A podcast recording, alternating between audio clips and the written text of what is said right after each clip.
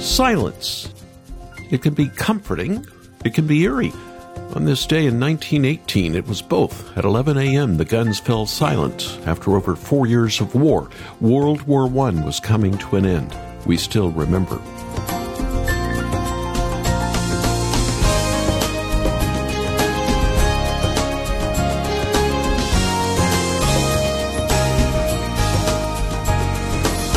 Today is Veterans Day in the U.S. Canada and the U.K. know it as Remembrance Day. Even 104 years later, the late morning silence reaches us. It became a holiday in America and the British Empire in the 30s. 20 million people died in the war. People in England and Canada wear poppies to remember its end. The flowers grew in the churned-up soil on the Western Front, beauty in the midst of destruction. War has been with us since Cain killed Abel, but it will end when Christ returns. They will beat their swords into plowshares and their spears into pruning hooks.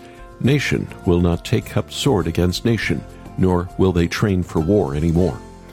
Welcome to Haven Today here on Friday. I'm Charles Morris, sharing the great story that's all about Jesus, and we're in a series called Our Pilgrim Life. As I just mentioned, it's Veterans Day in America, Remembrance Day in Canada, a day we remember those who served their country. On this day in 1918, the First World War, the Great War, came to an end. Well, that's not exactly true. There was still fighting that was going on in some places, but the guns on the Western Front fell silent. The trench warfare between Germany, Britain, France, America, Canada, finally over. 4 years, millions of lives lost, millions more wounded. The world would never be the same. On days like today, we can recall suffering. That's what war is. Death, destruction, despair, depression. Armed conflicts bring them all. And even if we haven't personally experienced a war, we're all familiar with suffering. Maybe you have a family member with a debilitating disease, or you're attending the funeral of a close friend, or trouble in a personal relationship has caused you great emotional pain. The list could go on and on. But even those of us who have already had relatively easy lives still know the sting of suffering. Pain is just one of those realities in a fallen world. In a moment, we're going to think about Scripture that encourages Christians in hard times. Words like the Apostle Peter's, "In all this you greatly rejoice, though now for a little while you may have had to suffer grief in all kinds of trials." These are the words of one pilgrim to another. So stay with me, dear pilgrim, and let's find our hope together in Jesus Christ. We've been thinking about the pilgrim life all week. Tyler Van Halteren wrote a storybook adaptation of John Bunyan's classic Pilgrim's Progress. I asked Tyler to explain to us the difference between the well-known Part 1 compared to the little-known sequel, Part 2.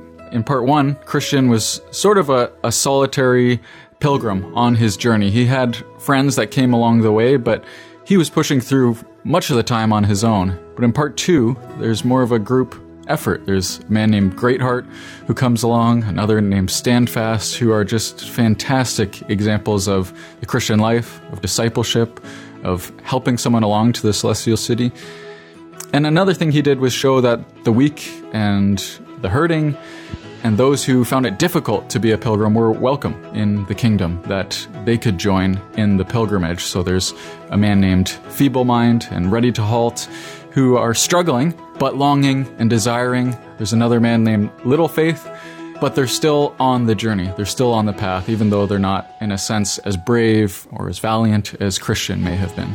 After the program, I want to share the boxed set that Tyler has created featuring the storybooks based on John Bunyan's works called Little Pilgrim's Big Journey, Part 1, and the brand new Part 2. If you got Part 1 from us last year, you could just ask for Part 2. But the boxed set is so well done. Hardback, gold foil stamping, brilliant illustrations, all in a keepsake slipcase. Young and old will treasure this set as we follow our Lord. After the program, call us for one or more sets for Christmas. We had a grandfather call us yesterday asking for 13 sets. He plans to send them for Christmas to all his grandkids. What a grandpa he is. Just call us after the program at 800-65-HAVEN. That's 800-65-HAVEN.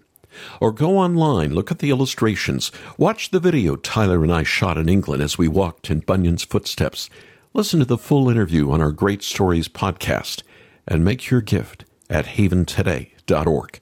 That's haventoday.org. And if you get the boxed set for Christmas, shipping is free, and we will include a free code to download the audio versions of the book as well. Now let's get started with the Gettys, Keith and Kristen, joined by Wren Collective. Rejoice in the Lord now and always. Sing it again, we rejoice. Delight in the love He has shown us. Gratefully lift up your voice. His gentleness among us will join our hearts with praise. We gather in His goodness, a family of grace. With each breath He's given, praise the Lord. In these times we live in, we will praise the Lord. Throughout every season, I am sure we have every reason to praise the Lord. Rejoice and be anxious for nothing, praying for all that you need. Come with a song of thanksgiving, lay your requests at His feet. His peace will fall upon us to guard our hearts and minds. In Christ you reign eternal, the shepherd of our lives. With each breath He is given, praise the Lord. In these times we live in, we will praise the Lord. Throughout every season, I am sure we have every reason to praise the Lord.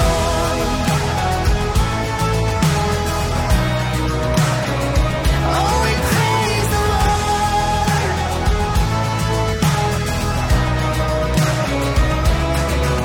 Lord. Rejoice in the Lord now and always. Tell of the good He has done.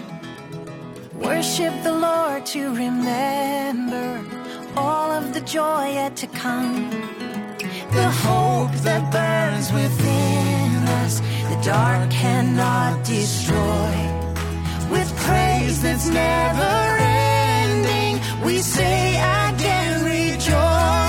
With each breath He's given, praise the Lord. In these times we live in, we will praise the Lord. Throughout every season, I am sure we have every reason to praise the Lord. We have every reason to praise the Lord. We have every reason to praise the Lord.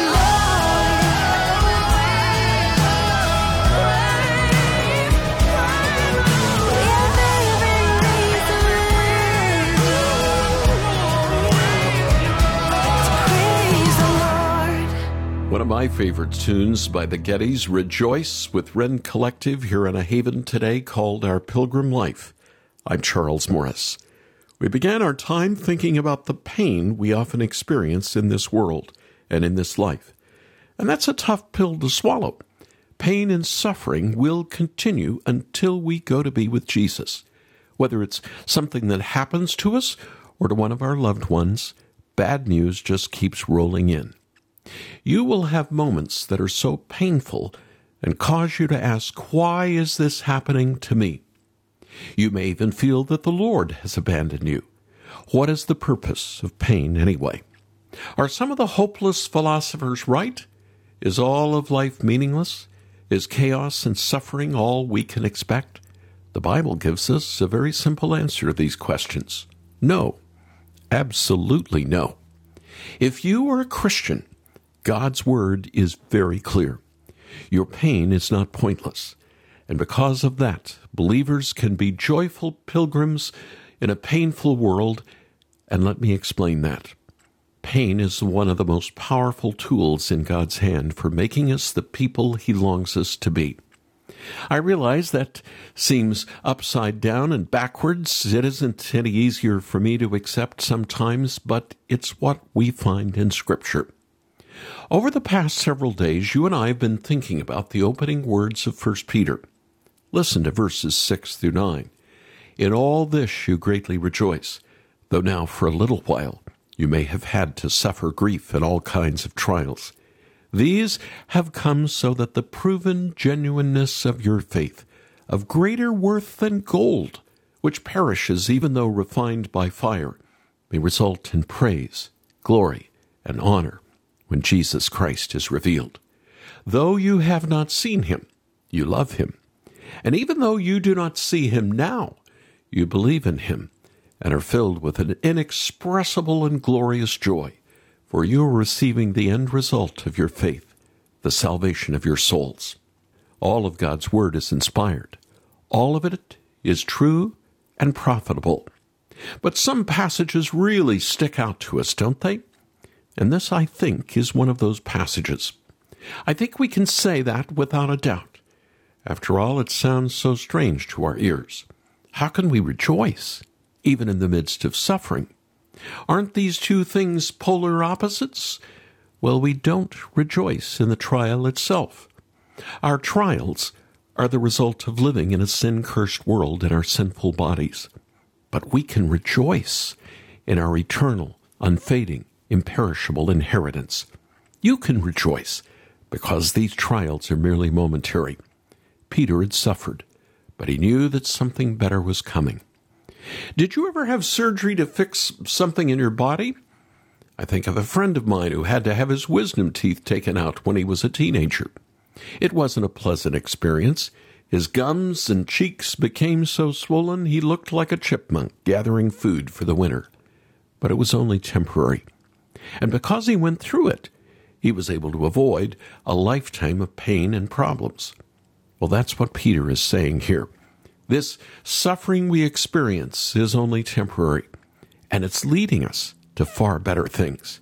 Remember what the Apostle John wrote at the end of Revelation? In the new heavens and earth, God will wipe away every tear from their eyes. There will be no more death or mourning or crying or pain, for the old order of things has passed away. When you and I reach that day, our pain will have been worth it. On that, I can count on the Scripture to be true. Paul says something very similar. In 2 Corinthians chapter 4, he writes, "Our light and momentary troubles are achieving for us an eternal glory that far outweighs them all." Have you ever read that verse and been a little shocked? I have. After all, Paul was an experienced sufferer. If there was a pain hall of fame, Paul would have been inducted a long time ago. He even gives us a list of the sufferings he had endured for Christ later in 2 Corinthians. I've been in prison frequently, been flogged severely, and been exposed to death again and again. 5 times I received from the Jews the 40 lashes minus 1. 3 times I was beaten with rods. Once I was pelted with stones. 3 times I was shipwrecked. I spent a night and a day in the open sea. I have been constantly on the move. I have been in danger from rivers, in danger from bandits, in danger from my fellow Jews, in danger from Gentiles, in danger in the city, in danger in the country, in danger at sea, and in danger from false believers. I have labored and toiled, and have often gone without sleep. I have known hunger and thirst, and have often gone without food. I have been cold and naked. Besides everything else, I face daily the pressure of my concern for all the churches. Thankfully, most of us have not had to live a life like that. But all of us have suffered, haven't we? And really, what else did we think would happen? Remember, Peter tells us that we're exiles on this earth. Christians are not home yet. You and I are pilgrims waiting for our true homeland. and exiles can expect trials. You expect to be uncomfortable. But exiles are the only ones who can endure trials with joy. What is your hope in this life? What is your joy grounded in? If it is anything earthly, it's going to backfire on you. It'll fail. But if it is in Jesus, then nothing that happens on this alien planet can steal away your joy, because nothing that happens on this fallen planet can take away your Savior. John Bunyan knew that. Pilgrim's Progress is full of suffering, and Bunyan himself dealt with his share of pain, but he knew and was convinced that he was on the way to the celestial city. In his sequel to Pilgrim's Progress, he wrote about Christiana's entrance into glory. I want you to listen to a bit of the audio version of Tyler Van Halteren's Little Pilgrim's Big Journey. And so Christiana, evangelist and great heart, entered the gates of the celestial city. Words fall short of describing the joys that awaited them there. The king called out to them, "Come up here, beloved pilgrims. Come and drink from the waters of life. Come and feast at my table. Come and find rest for your souls." Christiana beheld the king in all his glory. As she looked on him, she was transformed. The king clothed her in garments of gold that shone like the sun. He placed an imperishable crown upon her head. The king called out to Christiana, "Welcome in, beloved daughter. Come and see all that I've prepared for you." Jude, Eli, and Mercy stood at the shore and heard a chorus of angels celebrating with great joy. Their hearts burned within them as they saw the gates open. They longed more than ever to be with the king. "I've seen only a glimpse of the city," Eli said. "Yet I would trade everything in the world to be welcomed there." "Our journey was filled with danger and difficulty," Mercy said. "But now I see that all our troubles were preparing us for a glory that far outweighs them all." "One day the king will call us home," Jude said. "For now, let us resolve to be faithful to the king to the very end." A moment from Little Pilgrim's Big Journey, Part 2, that we have for your gift to the ministry here on Haven Today. That is our ultimate destination. But in the meantime, we're going to have hardship. Peter uses the example of refined gold. It's a hard process. There's fire, there's pressure, there's beating. The metal endures it all. That's what pain does. It refines our faith. And faith is more precious than that gold. When it goes through the refining process of trials, it comes out sparkling, beautiful, brilliant, even eternal. But that isn't the only thing that pain does. God uses it to prepare us for our future glory. And in the present, it helps us to see Jesus. I'm reminded of this quote from the late Jerry Bridges in Colorado Springs, "Trust is not a passive state of mind. It is a vigorous act of the soul by which we choose to lay hold on the promises of God and cling to them, hang on to them, despite the adversity that at times seeks to overwhelm us." Pain reminds us that we need Jesus. We are not self-sufficient. And so suffering continually drives us back to Him, back into the arms of our Savior. We live this life as exiles in faith that we will one day see Jesus. Remember what happened to Stephen, one of the very first deacons in the early church? In Acts 7, we read his sermon, and what a sermon it was. It told the great story all about Jesus, but the unbelieving Jews were not having it. They stoned him. So then what happened?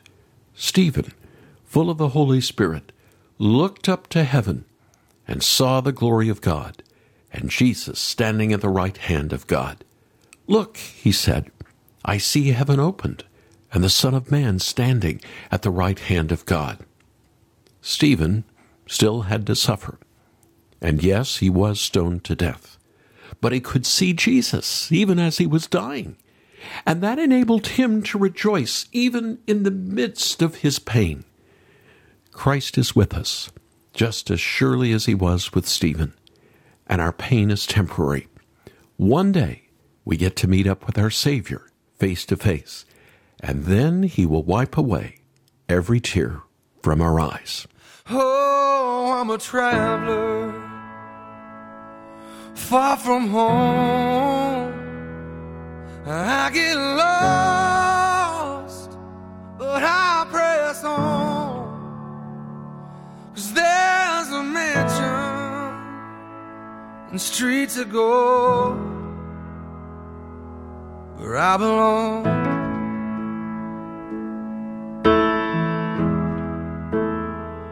Yes, there's a day coming soon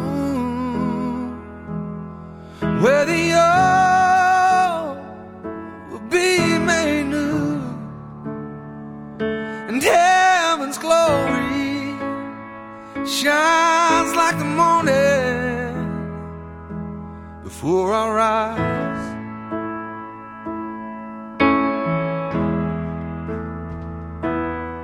When we all see Jesus, when we all see Jesus, no more sickness, no more madness, no more pain.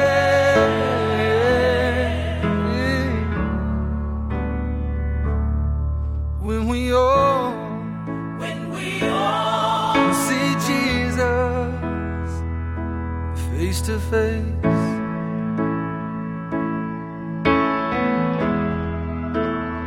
and then we will sing with angel voices. There will be a great rejoicing. Holy, holy, worthy.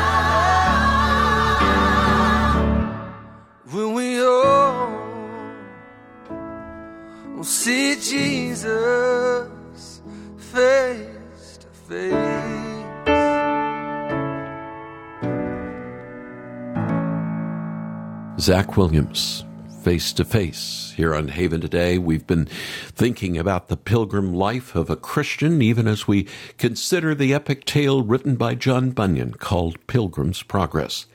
And as I've been looking at and reading the new adaptation of this classic tale, it's helped me to better understand the story. And that's exactly what Tyler Van Halteren wants both children and adults to experience with his Little Pilgrim's Big Journey books. They were written originally for kids with colorful illustrations and simple-to-understand words, but much like the Jesus Storybook Bible, these books will help everyone better understand the story and the message that leads you to Christ. So, for your minimum gift or more to Haven Today, I want to send you the boxed set of Little Pilgrim's Big Journey 1 and 2. And these hardback, cloth-covered, gold-foiled stamped books come in a keepsake slipcase, perfect to give away as a Christmas present for people in your life. Shipping is free for Christmas, and we can send it directly to someone you love with a note attached. But don't forget to make an extra gift and get one for yourself. And remember, We're giving every Haven listener who orders a copy of Little Pilgrim's Big Journey box set a free code to download the audio versions of the books. So call us right now, 800-65-HAVEN, 800-65-HAVEN, or go online. Watch the video we shot in Bunyan's hometown a few days ago and make your gift for one or more sets at haventoday.org. That's haventoday.org. And if you already received part one from us last year, we have part two by itself, if you ask. I'm Charles Morris. Thanks for joining me. Won't you come back again next week when again we'll be sharing together the great story. It's all about Jesus here on Haven Today.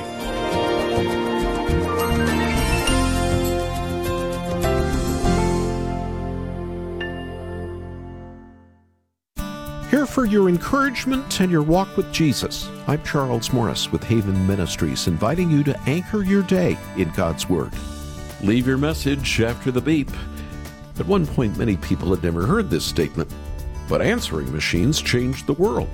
Phone tag was easier to play. And even if we weren't home, our friends and family could still leave a message for us, and vice versa. And with smartphones, leaving messages is easier than ever. But most of our messages aren't nearly as important as the one we read about in Psalm 40. I proclaim your saving acts in the great assembly. I do not seal my lips, Lord, as you know. The psalmist had a very clear message. The Lord had saved him, and he couldn't keep quiet about it. This same God has saved us in Jesus Christ. Are you sharing the message? Get started with Anchor Devotional today. Visit getanchor.com.